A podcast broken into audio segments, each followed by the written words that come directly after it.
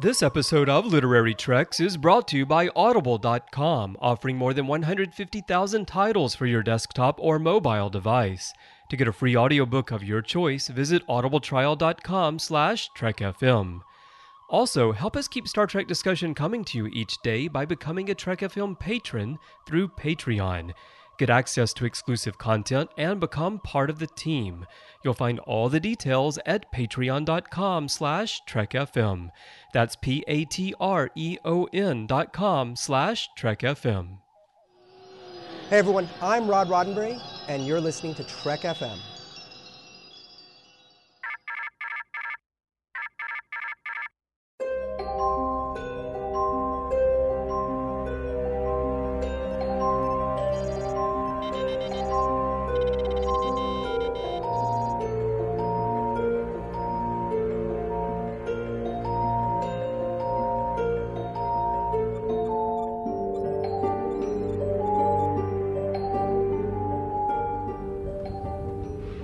These books?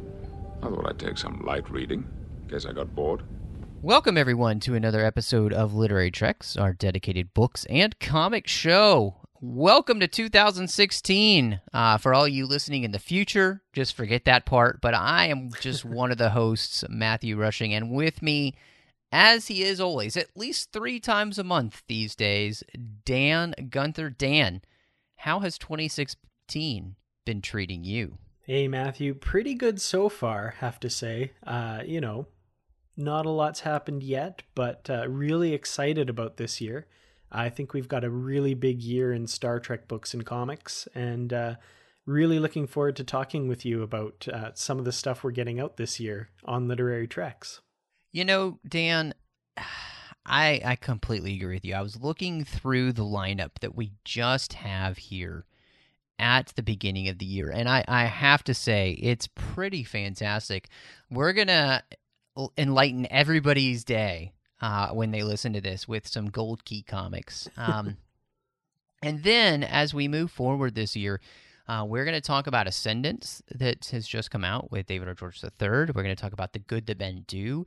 We're going to look at uh, Pocketful of Lies with Kirsten Beyer, and then we're going to jump into the Shatner verse, that's right, with Ashes of Eden. Then we have a small novella, Miasma, and it just keeps going on from there. So this year is going to be a great year, and part of that is that it's the 50th anniversary of Star Trek, and we get to celebrate that with great new books, great new comics, and some goodies from from the olden days. So I hope you'll stay with us. What was great, Dan, is that uh, now that we're back, IDW has just released a whole boatload of great new comics that we actually get to talk about news. Yeah, definitely. This is definitely the episode for comics. Uh, we're talking about three new uh, issues that have just dropped in the last couple weeks here. And then, of course, uh, going into the Gold Key comics after that. So it's just a, an episode jam packed with comic goodness and some not so goodness, but we'll get there. it's a comic extravaganza, uh, really is here on Literary Treks this week. And Dan, uh, let's jump into Starfleet Academy 2. And we both thought it was an interesting setup uh, for the first issue. How do you think that played out for you this second issue? Um, because they are telling two sides of a story, uh, one in an earlier time period and one in the later time period, and they both have something to do with each other, and we're still not completely ha- sure how it's going to all work out. I was kind of wondering how that structure played for you. It was pretty interesting. Uh, so yeah, the in the past we've got you know the young versions of of Uhura and Chekov and Kirk here, uh, kind of, and that side of it seemed more plot driven because of course we already know these characters, so they're they're kind of getting a little bit more into this mystery, you know what's going on behind the scenes, what kind of secrets might Starfleet be keeping here by the looks of it. Uh, so that was pretty cool and then kind of the more you know quote unquote present time period with this new group of cadets uh, that was spent mostly introducing these characters a little bit more and, and letting us get to know them a little bit better uh, for example the one um, I've already forgotten the name of his species, but we get to see him bust some moves on the dance floor, which I thought was pretty cool. Uh, you know, getting to know these characters a little bit better and and getting used to them. And then at the end, yeah, tying the two stories together and showing that it's, you know, this is kind of an ongoing mystery that's going to be explored between both of these time periods. Kind of interesting. I, I'm enjoying the format here. Well, I am glad that uh, you felt that way. For me, I felt like the structure got in the way of me kind of really getting into the story because I still feel like, for the most part, the meat of the story is in the past with the characters that we know, like Kirk and Uhura and, and Spock and Mm. Chekov and all of them. And that the other cadets from the quote unquote future are I'm still not seeing where their part of the story is coming in. And it's kind of fun to see Starfleet Academy with all these different aliens and everything, but I need more on that side. So I need it to pick up. Let the the story on the the I can't say the prime, but the JJ side. We'll just with use that um, with the characters that we know. That's working for me. It's a really interesting look at those characters in the academy. It is the other side that I'm like, ah, I kind of feel like we're stalling for time and Mm. we're not really going anywhere with these characters just yet. So I, I, I, am hoping that that part of the story just picks up in the next issue. Yeah, I feel like, and I, and I mean, I, I don't know what the next, where they're going with this exactly, but I feel like now that we've spent a little bit more time with these characters, the writers might have a bit more opportunity to kind of, you know, like you say, really get into the meat of this story uh, rather than just kind of languishing with these uh, extended introductions here. So hopefully we'll get to see a little bit more of how that ties together uh, in the next issue. Uh, one would hope, anyway. Yeah, yeah, exactly, and th- and that's what I'm hoping for. I'm I'm not disparaging the comic in any way. I still think it, it's it's a fun idea. What I'm just asking for, I think, in the in the next issue is for there to just be a little bit of movement on the other side of the comic, Mhm. so that it feels a little bit more even, and that I feel more like, oh, I kind of want to go to that other side with these newer cadets, than feeling like, oh, we have to go back to them again so because kind of just seeing them go to a party on starfleet academy you know just it wasn't all that exciting But he's such a good dancer. that is true i mean i did learn some moves at the next like party or wedding that i'm at or something like that but yeah uh what did you think about uh, his kind of narrating everything they do uh, because he's new to verbal communication? I kind of thought that was an interesting little uh, bit there. I mean, apparently he's going to be the first Captain Obvious in Star Trek. Uh, you know, where he's just. I, I wanted somebody to call him that and be like, "Okay, we get it, Captain Obvious," uh, because yeah, he was just narrating everything they were doing, and it's like, "Oh yeah, we know we're walking in the door, we get it," you know. uh, so His entire Starfleet career is just going to be one long captain's log. it, that, or you know. Uh, much like Spock would do sometimes, where he would kind of state the obvious to you. Um, maybe he's just going to take that place as a science officer on the ship or something. I, I don't know. Um, we're experiencing turbulence, Captain, on the ship.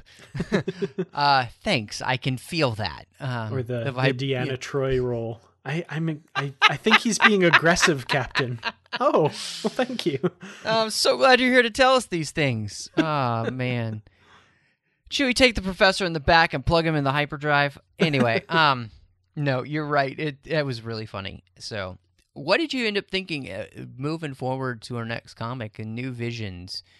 And this one really centers around Chekov and tells the story of Chekov getting the seat on the bridge um, and how he gets that seat. I think I thought it was a pretty cool story. Uh, you know, for a long time, there's been speculation. You know, how did Khan know Chekov in Star Trek Two, and he wasn't, you know, a main, he wasn't a a cast member at that time, and you know, well, maybe he worked below decks on the Enterprise, and Khan ran into him or something like that.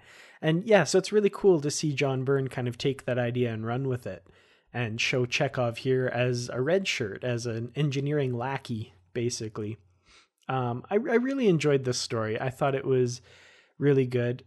You you can really see that these new Visions comics, they really, you know, they show their strengths when it's set entirely aboard the enterprise because we don't get these outlandish environments where you know things look just so ridiculously fake that uh, it takes you out of the story here you know there's a few kind of areas on the enterprise we see that we haven't seen before but for the most part we're on the bridge we're in engineering and this looks good like it looks like actual stills of an episode that just never aired uh, so I thought it was it was a pretty neat introduction to his character, and to show you know how he might have become that uh, genius young Russian that we see on the bridge all of the sudden in season two.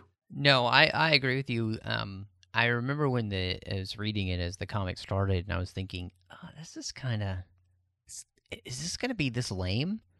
and then it turned itself into a really interesting story about the Enterprise running into an alternate dimension that was pushing its way through into our universe and could possibly take over our universe if the Enterprise can't find a way to, you know, stop that. And I just, you know, all of that was so uh, Star Trek and so very interesting. And yes, like you said, it's a bottle episode and that's really helpful like, as well um, because we aren't getting those weird outlandish things and that's great. So i i think this is a very strong issue of this comic series and i would hope maybe that we would kind of get more stories like this uh, because you're right it is very helpful when we aren't looking at something that looks like a you know Photoshop doodle mm-hmm. uh, to create a new environment. Uh, I this just it it really does feel like a lost episode of the original series, and you know I think that's kind of the point of this series, and I really enjoy when it does that. Mm-hmm. Definitely agreed. So yeah, our our final comic here uh, is the latest of the ongoing series, issue number fifty three. Uh, the first of a two part story here called Reunion. Uh, this I thought was really, really interesting. Uh, we get to see a character that we saw briefly in the first of the new Star Trek movies in 2009, uh, Gaila, the Orion uh, cadet that we see a lot of in Uhura's quarters. Uh, you know, having just spent some quality time with a young James T. Kirk. Uh, really interesting story here. I really thought it was a neat idea to bring this character back. Uh, really, really cool to kind of, um, you know, a lot of really interesting story possibilities from a minor character that never got a lot of screen time here. Uh, what did you end up thinking about this one? I love it. I mean, I really do. I, I there's no other way to say it than I loved this comic. I thought it was fantastic, and what I loved about it, one was is that we're exploring something really new, but we know, but in the JJ verse, you know. So we're exploring the Orion culture, which we know some about, and uh, because of Enterprise, really, that's the main place we know of it from, and the very, very minute bit that it's in the original series. Uh, but other than that, and other than books, it's not really something that I ex- explored that much, and so I thought that this was just wonderful to really dive in and use a character that we've already seen on screen and introduce us to her. And you know, she has a. I don't want to spoil it, but she has a really interesting backstory. Uh, she has some family members that we, you know, we finally get to meet here and everything. And you know, then too, they they use this wonderful humorous moment of her running into Kirk, you know, on the bridge, and the, the hilarious nature of what happens there was just uh, it was just brilliant. It's really good. It, it's really fascinating and and where it comes down to and where it wraps up for this issue it leaves you on a huge cliffhanger and it makes me really you know i'm i'm really excited to get number uh, 54 mm-hmm. and and I mean, not only that, I talking about the Orions, we get to see Orion ships, which apparently uh, just raided the Battlestar Galactica uh, universe. So, yeah, no, I was uh, exactly on um, just the bottom of this page here. It's it's literally the Battlestar Galactica, uh, and if you look carefully, it's the Battlestar Galactica with a Stargate attached to the top of it. It's it, yeah. Um, you know, cool ship designs, but definitely uh, very familiar looking. But I mean, and and I don't even care about that because and how kind of silly it is. But really, uh, I'm I'm so interested to see where this story will go. And mm-hmm. you know, mm-hmm. it's funny. Uh, I, you know, Carol Marcus was was kind of involved in the comics for a while, and I haven't seen her in a while, and I'm wondering if that's because it doesn't look like we're going to see her in Star Trek Beyond, which is disappointing, I think, mm-hmm. uh, because I would have loved to have seen there be something more to the relationship between her and Kirk. Yeah, you almost wonder if she was kind of, you know, they were told like, "Oh, we don't have any plans for this character, so just kind of drop her," you know, which yeah, is, yeah, it's really too bad.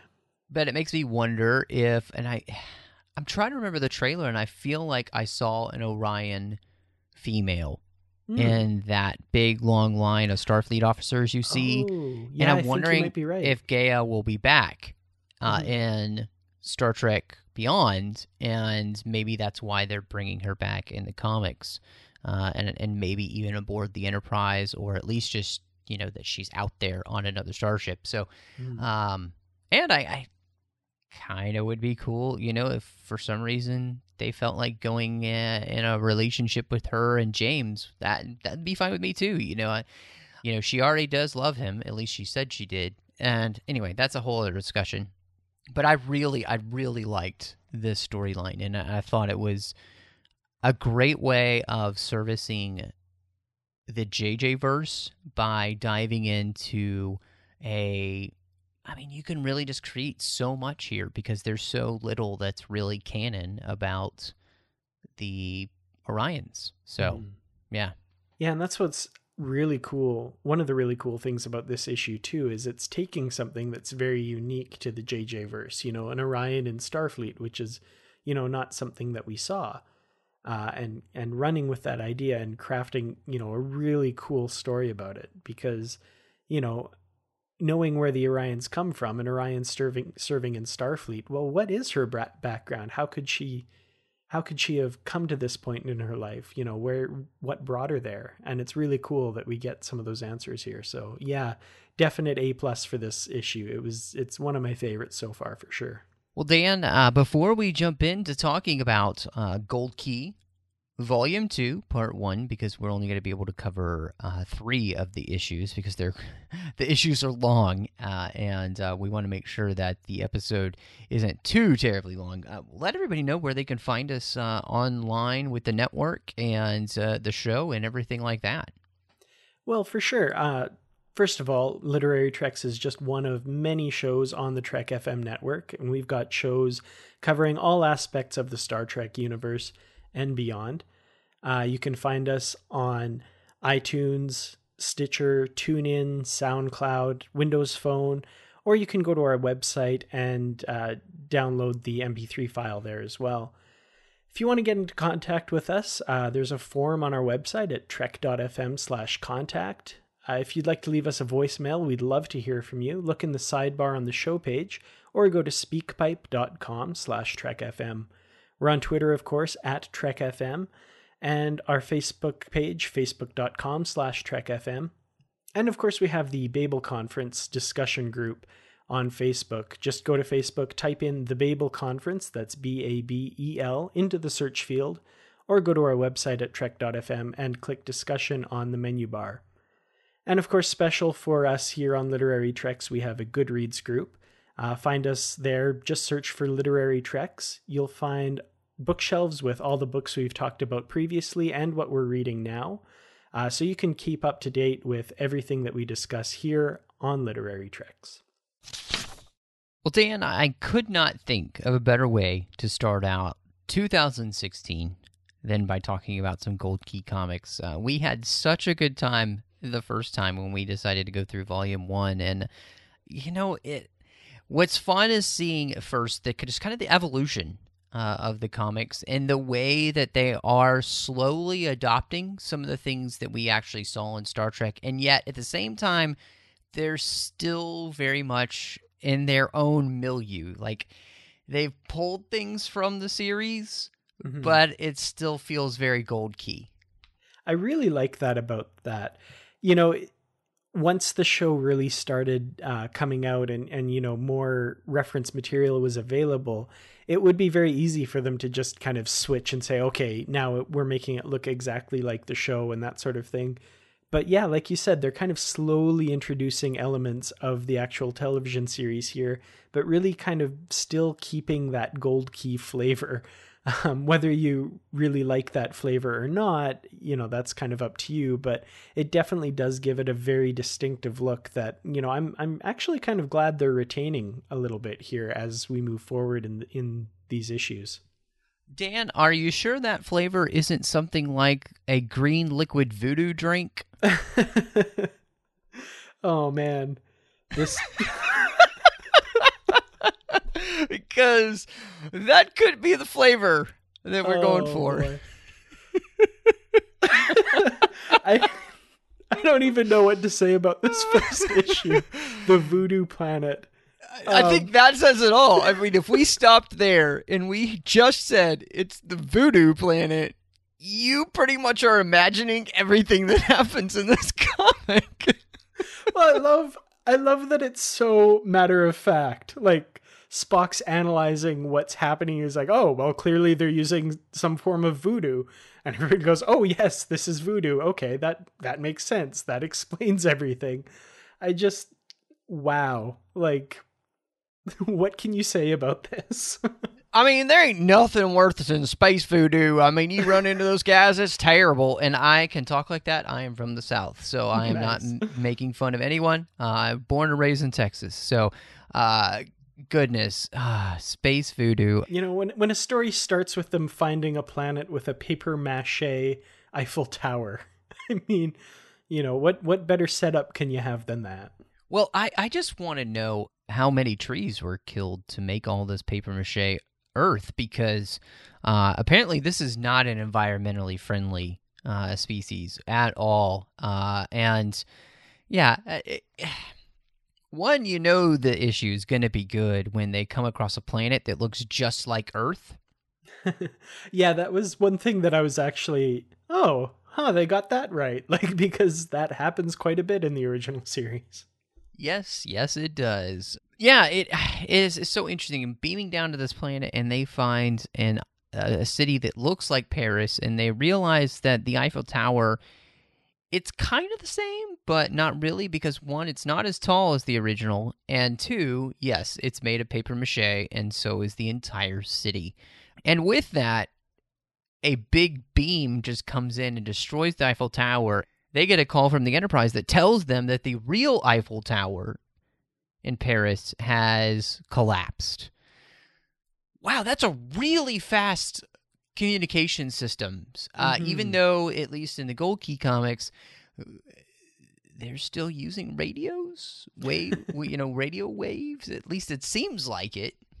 They they do say radio a lot, so yeah, it seems like it for sure. Oh gosh, I mean, well, and what what they what they stumble upon, what they find that they've stumbled upon, is this voodoo civilization that is being led by Count Dressler, not Dooku, but Count Dressler, uh, and apparently he's kind of like this protocon who was a a small leader on Earth originally, and he was trying to take over the world basically, and people were coming after him. And so, what he did is he got on a rocket ship with some of his followers and came to another planet, and he's using his voodoo powers to control the planet that he's on, but also he's created basically a voodoo world where he can take control of Earth one day as well. I mean, it's And I mean, his whole plan is, you know, I'm going to blow up I guess, landmarks until they welcome him back to Earth as their ruler. I guess I don't like his end game is is really vague and ridiculous here but i mean ridiculous is is what you have to expect from from these gold key comics for sure Well, I mean, of of course they would welcome you back. Nobody welcomes somebody back like the person that destroyed your landmark. So, yeah, you took out the Eiffel Tower. Great. You took out the Tower of Pisa. Awesome. You've destroyed a Sphinx. Perfect. Can you come rule us now back on Earth? That would be great. and i mean yeah this story goes further than you know any disaster movie in the last 20 years as far as you know the the monument and landmark destruction count here because yeah in in the opening you know in the in the first half of the story you know we lose i like four or five world landmarks like it's pretty crazy here It's like every Dwayne Johnson film rolled into one right here. It, it's crazy. What I love is that Kirk and Spock are captured. McCoy ends up rescuing them, and Spock says he's going to study the Vulcan occult to figure it out. So where does he go? Spock's Vulcan occult library apparently held on the Enterprise. yeah Like- apparently he's got like 40 books about vulcan dark arts here Who knew that the Vulcans were into the dark arts and like dark Uh. magic? Like, uh, it was, uh, you know, Voldemort uh, originally a Vulcan? Yeah, he's gonna he's gonna schedule a consult with Lord Voldemort here. I mean, it is just fantastic. And what I love is that there's this apparently this green liquid voodoo drink that we have already referenced that the leader Count Dressler drinks to get his powers, and Spock is able to replicate this and give him and Kirk voodoo powers as well, so that they can overtake Dressler. And because they've had the drink more recently, basically they're able to track him down and put him into custody. And, and that's really how the issue ends. And it's just oh god, it's I I just I love reading these cuz it's so off the wall. I oh just man, yeah. Like it more more than any issue we've read so far, this really just feels like I don't know, some kind of crazy off the wall adventure that they've just happened to put Kirk, Spock, and McCoy in. You know, this it's just so it's so pulpy. It's it's so um you know, dime novel story of this era that yeah, this could be any kind of adventures going into some deep unexplored jungle somewhere, you know, or some other than, you know, what we get here which is Star Trek, which we're so used to being grounded in science and rationality that this is just so ridiculous uh, that it, it just feels totally out of place in Star Trek. But again, that's just that's what you have to expect with these Gold Key comics because you know you'll you'll never get you know the voodoo Star Trek story anywhere else other than than these comics for sure. Well, and I mean, uh, don't we all wish that uh, you know Spock's Vulcan occult library was canon, and uh, you know their their dark arts uh, meddling was canon? I just it's, Imagine the story possibilities week Oh. to week. it's fantastic. You know, I mean, people already thought it. You know, it's it, the series came out. Spock was you know devilish, but little did we know it went really far with Vulcans uh, with the occult. So, yeah, Voodoo Planet. I gotta say, it's a winner. I mean, it's just a winner, and mainly because it's such a riot. Yeah, definitely. It's I mean, if nothing else, you can't say you don't have fun reading this because it is just crazy fun.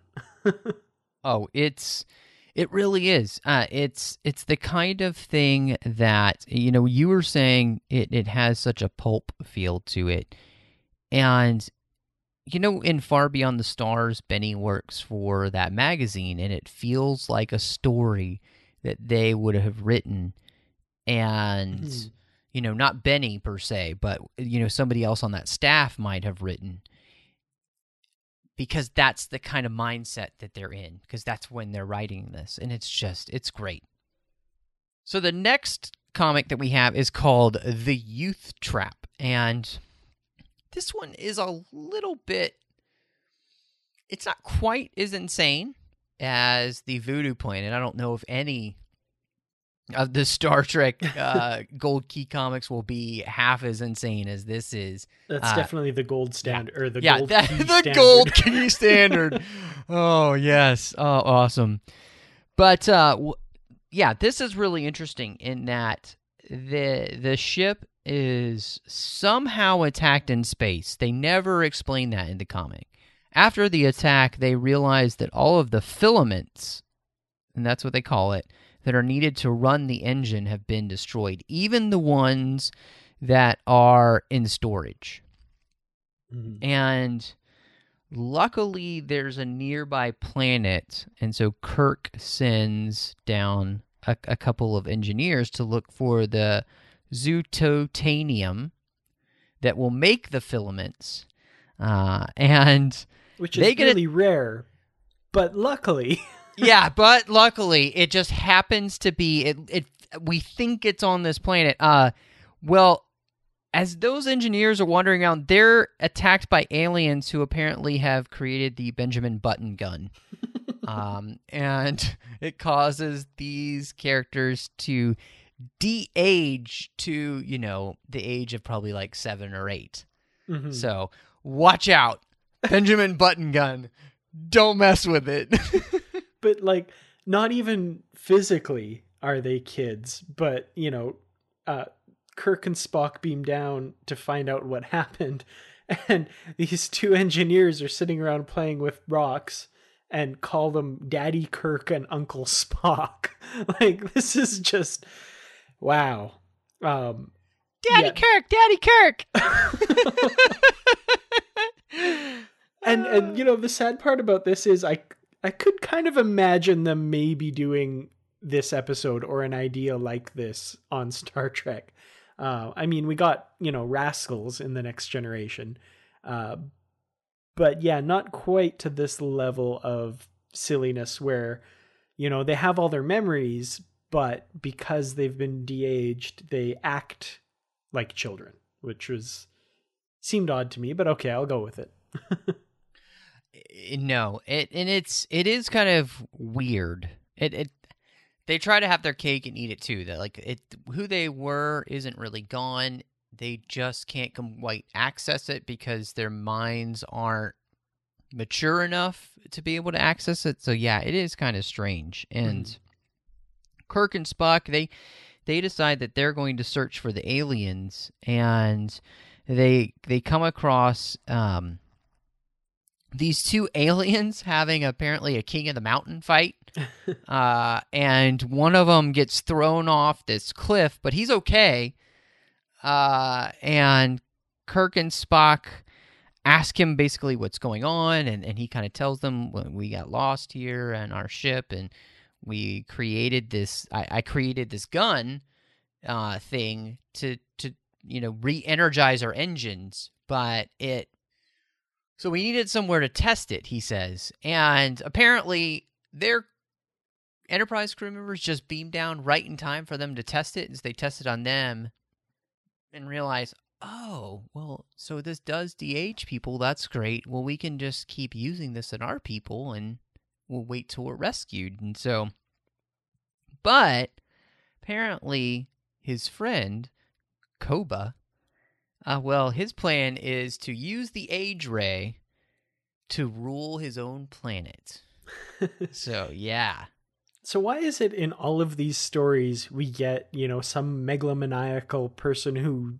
dreams of being a dictator? Like this just seems to be a a common thing that happens all over the universe. Somebody wants to all of a sudden turn everything around and become a dictator.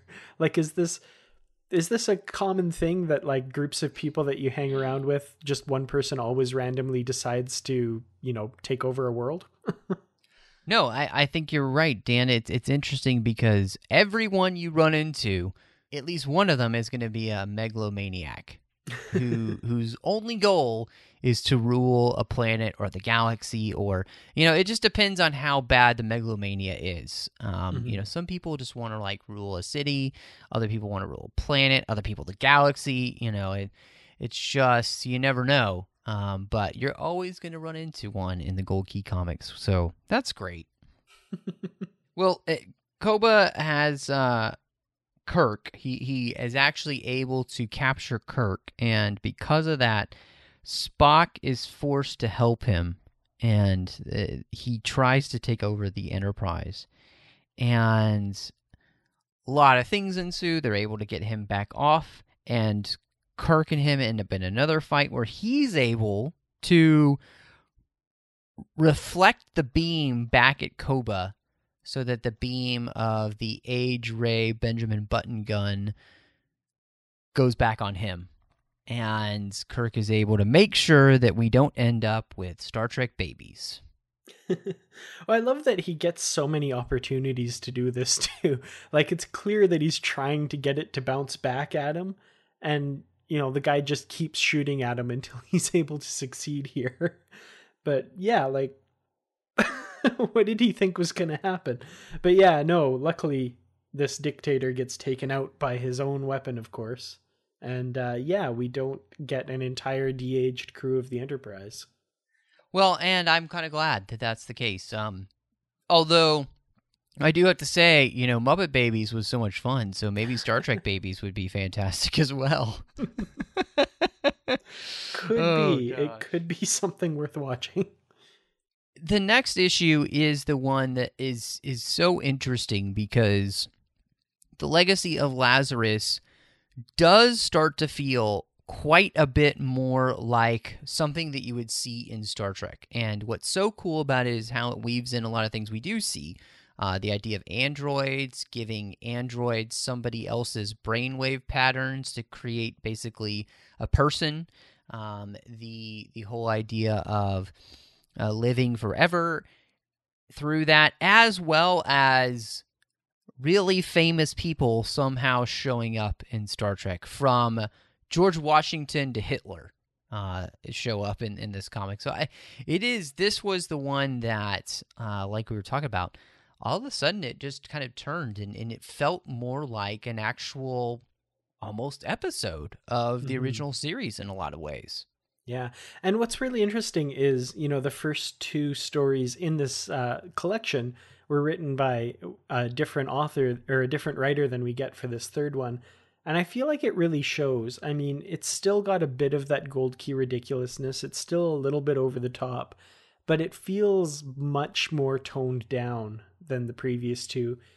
And, you know, I'm just going to come right out and say it. The writing is much better in this story than in the first two. You know, I'm really getting into this story. I'm wondering what the mystery is. Um, you know, and I think the reveal of, you know, who, where all these f- famous people come from and why they're there actually kind of makes sense. Like, you know, it's still kind of ridiculous, but within the gold key quote unquote universe, it makes a lot more sense than most other things do. So, you know, I, I actually really kind of got into this story, which, um, you know, by the time I was done, it really surprised me. I was really surprised that I got so engrossed in this tale of, uh, you know, kind of not quite a megalomaniacal dictator, but definitely a scientist gone mad. Well, and it is interesting because he is been able to record the brainwaves of every famous person on Earth, which this is where it does fall apart. Mm-hmm. How did he get people from the past? It doesn't make any sense. Yeah. But let that go, and he's taken all these brainwaves and found a way to incorporate them because of an accident with these androids that he had to pass these brainwaves on to the androids and therefore create an entire race of basically people that are these characters, but they're in an android body.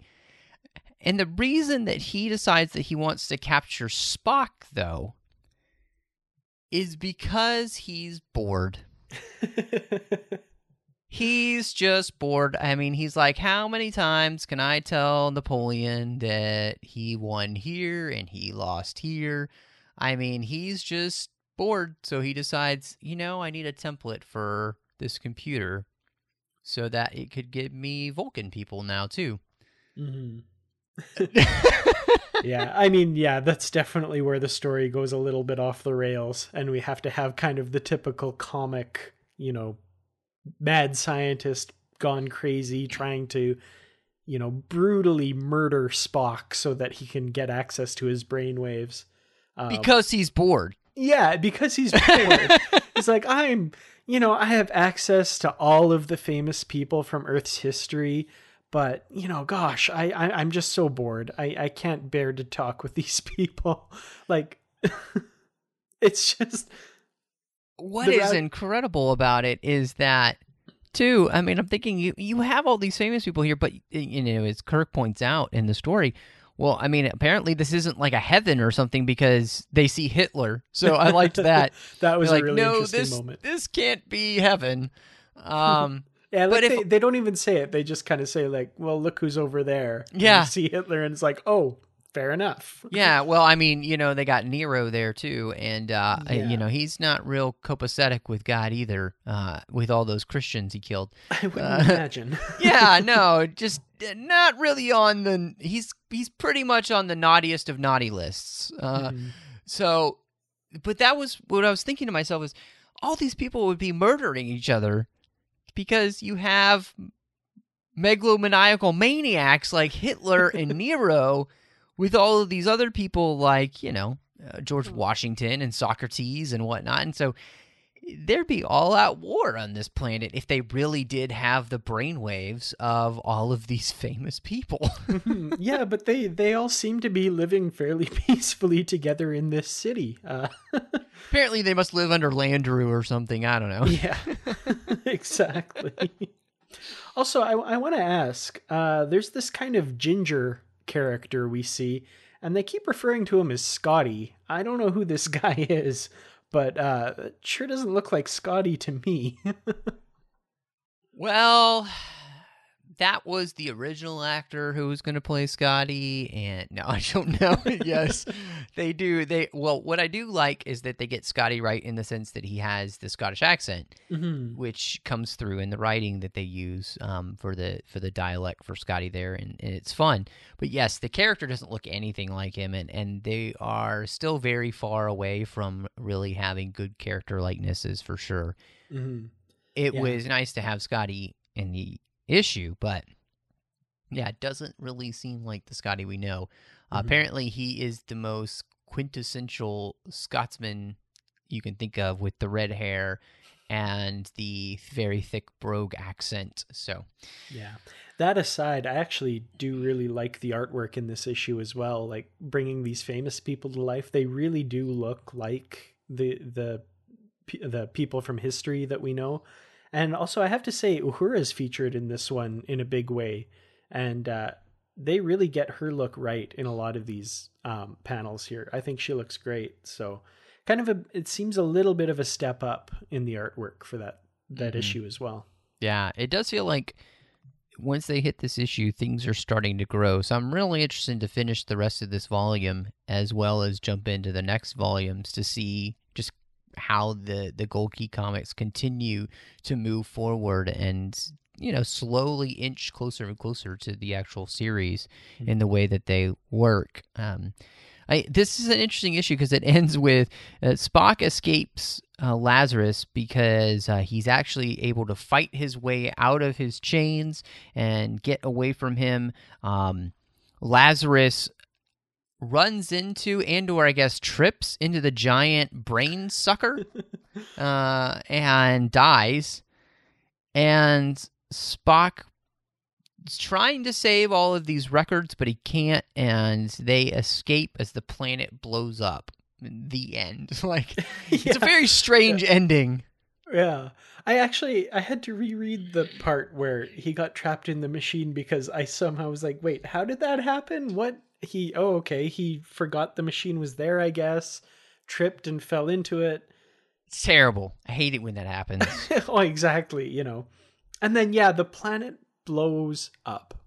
you know, boy, talk about wrapping up plot threads here. Uh, what happens next? Well, the planet blows up.